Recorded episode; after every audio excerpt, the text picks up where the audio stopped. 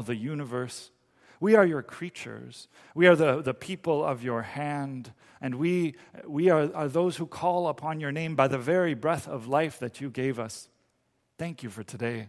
Thank you for the sun, for the, uh, the little tinges of fall on the leaves, for the, the hint of cold to come, and, and for the gift of a, another summery afternoon.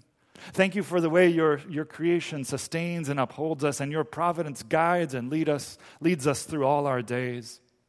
We praise you for what you are doing in our midst, for your faithfulness to us, for how you've walked with us in this past week, and by your Spirit and your word sustained us.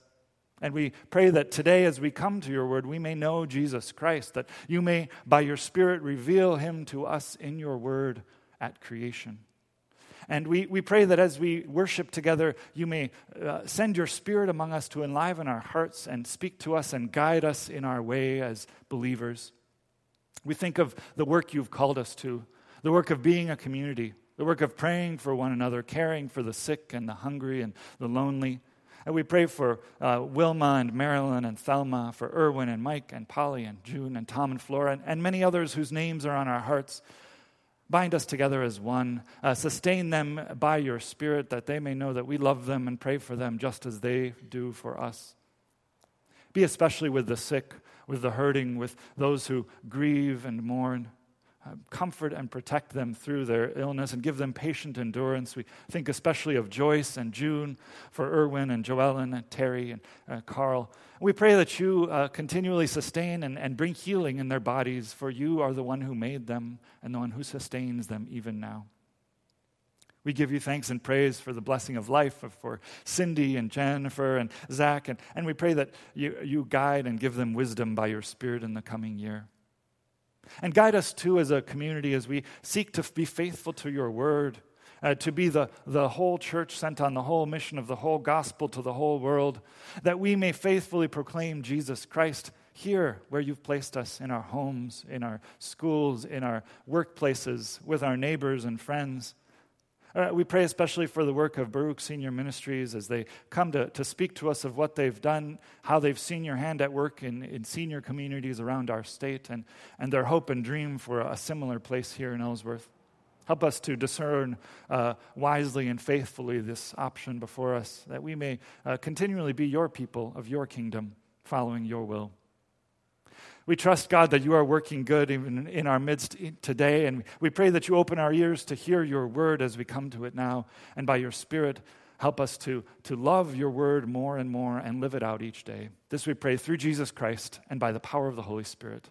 Amen. Our scripture reading for today comes from the book of Genesis, chapter 1. The words will be on screen, though. If you'd like, I'd invite you to open your Pew Bible or uh, whatever device you have near you uh, to read along. Genesis 1, the whole chapter, and a little bit of chapter 2. In the beginning, God created the heavens and the earth. Now the earth was formless and empty, and darkness was over the surface of the deep, and the Spirit of God was hovering over the waters. And God said, Let there be light. And there was light. And God saw the, that the light was good, and He separated the light from darkness. God called the light day, and the darkness He called night. And there was evening, and there was morning, the first day. And God said, Let there be a vault between the waters to separate water from water. And so God made the vault and separated the waters under the vault from the water above it and it was so. And God called the vault sky, and there was evening and there was morning, the second day. And God said, Let the water under the sky be gathered in one place, and let dry ground appear. And it was so. And God called the dry ground land, and the gathered waters he called seas, and God saw that it was good. Then God said, Let the land produce vegetation, seed bearing plants, and trees on the land that bear fruit with seed in it according to their various kinds. And it was so. The land produced vegetation, the plants bearing seeds according to their kind, and trees bearing fruit with seed in it according to their kinds. And God saw that it was good. And there was evening and there was morning, the third day. And God said, Let there be lights in the vault of the sky to separate the day from night, and let them serve as signs to mark sacred times and days and years. And let them be lights in the vault of the sky to give light to the earth. And it was so. God made two great lights the greater light to govern the day, and the lesser light to govern the night. And He also made the stars. God set them in the vault of the sky to give light to the earth to govern the day and the night, and to separate light from darkness. And God saw that it was good. And there was evening, and there was morning, the fourth day. And God said, Let the water teem with living creatures, and let birds fly above the earth across the vault of the sky. So God created the great creatures of the sea and every living thing with which the water teems and that moves about in it, according to their kinds, and every winged bird according to its kind. And God saw that it was good. And God blessed them and said, Be fruitful and increase in number, and fill the water in the seas, and let the birds increase on the earth. And there was evening and there was morning, the fifth day. And God said, Let the land produce living creatures according to their kinds the livestock, the creatures that move along the ground, the wild animals, each according to its kind. And it was so. God made the wild animals according to their kinds, the livestock according to their kinds, and all the creatures that move along the ground according to their kinds. And God saw that it was good. Then God said, Let us make mankind in our image, in our likeness, so that they may rule over the fish in the sea and the birds in the sky, over the livestock and all the wild animals, and over all the creatures that move along the ground. So God created mankind in his own image. In the image of God, he created them. Male and female, he created them. God blessed them and said to them, Be fruitful and increase in number, fill the earth and subdue it, rule over the fish in the sea and the birds in the sky, and over every living creature that moves on the ground. And then God said, I give you every seed bearing plant on the face of the earth, the whole earth, and every tree that has fruit with seed in it. They will be yours for food. And all the beasts of the earth, and all the birds in the sky, and all the creatures that move along the ground, everything that has the breath of life in it, I give every green plant for food. And it was so. And God saw all that he had made, and it was very good. And there was evening and there was morning, the sixth day. Chapter 2. Thus the heavens and the earth were completed in their vast array. And by the seventh day, God had finished the work that he had been doing. So on the seventh day, he rested from all his work. Then God blessed the seventh day and made it holy, because on it he rested from all the work of creating that he had done. This is the account of the heavens and the earth when they were created, when the Lord God made the earth and the heavens. This is the word of the Lord. Thanks be to God. We begin this fall with the beginning, with the, the creation of the heavens and the earth. And it's this story that, that starts uh, the whole story of God. God created the heavens and the earth. And, and it's good for us to start at the beginning because we start with what God did. Because all things began with the, the breath, with the word of his mouth. And this is the beginning not just of the, the universe, of the light and the sun, of the, the stars and the spinning planets, of the waters and teeming with fish and the birds flying in the air, of the land filled with plants that grow and animals and, peop- uh, and people. It, it's the, really the beginning of God's story. It's the story of God spoke and it was so. Now, God was there at the beginning because God existed before everything else did. And someone once said, and I can't figure out who, God was there before there was there. God was there before there was there. And God's story begins right here at creation and, and, culminates. It, it continues even as everything falls into crisis and then rises up in Christ and it culminates in the new creation. And that's the story that I'm going to be preaching over the next nine months here in church, starting with the very beginning. And as the story goes on, we'll see God's faithfulness to his people through uh, Abraham and Isaac and Jacob, to Moses and the people of Israel, uh, King David and the prophets, all the way to Christmas. And there we'll pick up the story of Jesus in the Gospel of John. that begins again with creation and continues through his ministry all the way to the cross and Easter and to the rise, uh, the empty grave and, and rising from the dead. And then finally, right before summer begins, we'll, we'll hear God's word to the church in the book of Acts and uh, the book of Philippians. But when we come to this beginning, to this story of creation, we come to it with questions. I, am sure you've grown up hearing the story, or perhaps you're hearing it for the first time today, but you probably have some questions. But sometimes the questions we ask of this story are the wrong questions, and, and we get the wrong answers in return. So today we'll come at it with three main questions Who, uh, why, and how. Uh, who created? God. Uh, why did God create? Because that's who God is. And how did God create? By the Word. And I owe these uh, framing questions to uh, Stan Mast in his preaching commentary from Calvin Seminary. So let's dive in first to that question who? In the beginning, it says, God created. And right from the start, we can tell that this story is different. This is an evangelistic story. This is a gospel story. You may not know it, but it's a story told against all the other stories of how the world came into being. Imagine the, the spirit filled author of this story. They're, they're telling it aloud in a time and place where all these other stories about creation and people and the gods fill the air.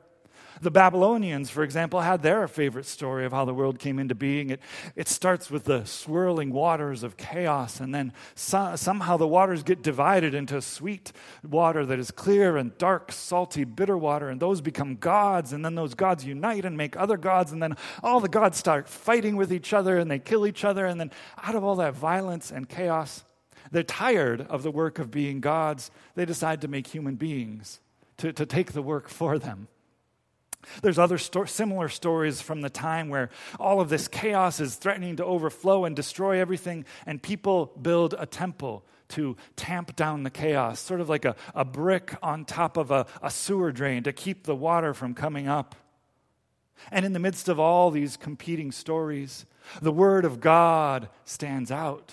This story stands out because in the beginning, God created God, not gods. God creates by speaking, and things happen, and God calls it good.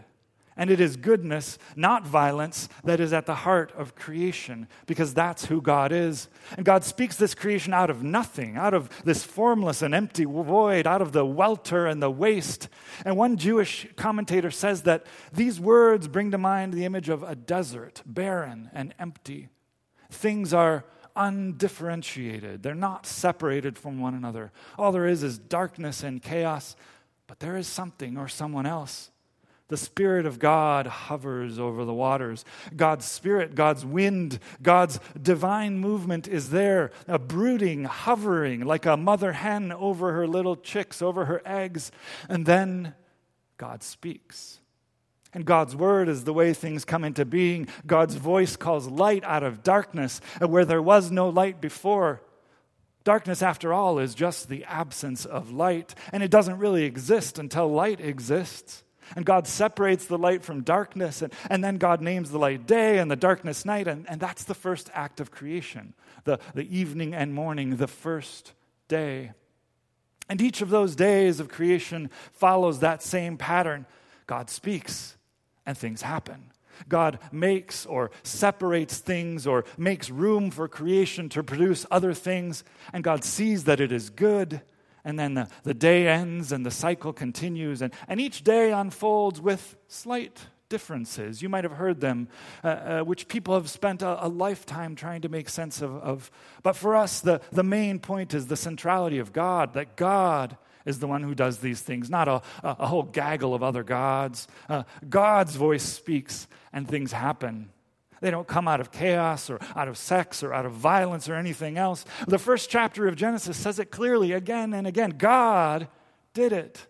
God, through the Word and the Spirit, creates all things. And I went through this chapter and underlined every single time there's the God and then a verb. And there's at least 29 times where God does something in this chapter. God said, God called, God made, God blessed, God rested. who created? God. God spoke and it was so. But how? That's the second question. And there is a lot of confusion then and now. Uh, uh, but why? Sorry, the how question is, is the third one. But why? There is confusion uh, both then and now about the why question. Why? Why do we exist? Why does anything exist? And there are a million competing ideas and stories out there about how things came into being. Uh, some say there is no meaning, just chaos and randomness. Others say that creation is our, our mother and we should worship nature. Uh, and it's easy to get confused about creation if you're just hearing all these stories swirling around. And to all of those stories, Genesis 1 says very clearly God created. And that brings us to the why. Why did God create? The short answer is because that's who God is. God creates because God is creator. But, but it goes even deeper than that. God creates because God is three in one the, the Father, the Word, and the Holy Spirit. It's God's very nature to create because God is love. Because God's love pours out from the Trinity into, well, everything. That's how things come into being. It's because God is love. But there's more. God creates for loving relationship. God, God's purpose for creation becomes clearer in verse 26 when God says, Let us make mankind in our image. Because the point of creation is a creature who can be like God, made in God's image to be creative and loving. And the, the, God makes someone who is like God, who can express the very love that God has within God's self, because God makes humans for relationship with God. Uh, John 3:16 says for God so loved the world. And talking about Jesus' redemption, yes, but that very same love explains creation. And uh, Pastor Stan Mast asks, uh, why did God create the world and us? Why are we here? For the love of God, for the sheer love of it, to express His love and to be loved back. And there are hints of this creative, loving God even before humans are made. If you notice, people are made in God's image to be creative and loving as caretakers of creation. And you might wonder, well, what does it look like to rule over or take care of creation? Well, it looks like God. Because if you notice, when God creates, God makes space for life. God gathers the water and dry land emerges. Uh, God invites the land to produce plants and animals and fruit trees, and God lets the land produce these creatures who live and move around. And when God creates, God separates and makes space for life. And that is exactly what God calls people to do. Now, there's an old Jewish story based on the story of Genesis 1 that imagines what it's like to be for God to create God is so big, says the story. God is so big, so great that God's presence fills the whole universe. And there is no room for anything else before creation, just God. So God makes space. God, uh, God's first act of creation, according to this story, is uh, to suck in God's proverbial belly and tighten God's belt to make room for creation. Now, it's a, it's a funny image of God. It's not a biblical image of God, but it's a reflection on Scripture. And I think it's true because the, God is infinite and, and God fills all the available space, but somehow God makes room for creation to exist, for everything to exist outside of God. And it is mind boggling and hard for us to understand, but we praise God for his act of creation all the more. God creates because that's who God is. God spoke, and it was so. So we've got the who and the why, but what about how? How does God create? Uh, Genesis gives us a pretty clear answer. God creates all things by his word and the Spirit. Each time God creates, it begins with, and God said. God spoke, and it was so. God's word is powerful, so powerful that it brings creation into being. And, and as we read, read in Psalm 33, by the word of the Lord the heavens were made, for he spoke, and it came to be. He commanded, and it stood firm. And that's such a different way of thinking about the how for us. It is a religious answer, not a, a deeply biblical and theological answer. It's not a scientific answer, it's not a, a, human answer. And those aren't the questions that Genesis 1 is even trying to answer. It's talking about who God is, why God creates, and, and, and how God does it. And some people have taken this as an argument uh, against science or evolution, but that's not quite it. it. It's an attack on scientism or evolutionism, the almost religious idea that, uh, that these things can explain how everything happens. It's really an attack on all false religions across all the ages. Just like the Babylonians tried so hard to explain how the world works, so people do in our day and age. But we believe that God spoke and it was so. That's a theological statement, not just about creation, but about Jesus. The Gospel of John makes that clear by opening the story with the creation, the story of creation retold around the Word. So, uh, if you can bring it up on screen, let's hear John 1 1 through 5. In the beginning was the Word, and the Word was with God, and the Word was God. He was with God in the beginning. Through him all things were made. Without him nothing was made that has been made. In him was life, and that life was the light of all mankind. The light shines in the darkness, and the darkness has not overcome it. Do you hear it? In the beginning. That, that's a callback right to Genesis 1 1. And the Word was with God. God spoke, and things came into being. And the Word was God, the, the Trinity at work at creation. And John talks about light shining in the darkness, just like that very first day of creation. God makes everything by His Word. And that Word is the Word made flesh in Jesus Christ, who dwelt and died and rose again. Uh, and God creates by His Word because that's who God is. God's word at creation is the very same word that God speaks at the cross, and that word is love. Love made flesh, love that bore our sin and brokenness of all creation on his body, so that the word may rise again and be proclaimed to all peoples. God spoke, and it was so. And that brings us to the final question on our minds What then? What then? Since God made the world, who am I? Why am I here? How do I live my life? And it is a, a deeply personal question, and it, it's one that is essential for us to understand and to hold on to. And I think the way the Heidelberg Catechism gets at that question is helpful. Because at, the beginning of the section on the Apostles' Creed, it asks this in question and answer 26 What do you believe when you say, I believe in God, the Father Almighty, creator of heaven and earth?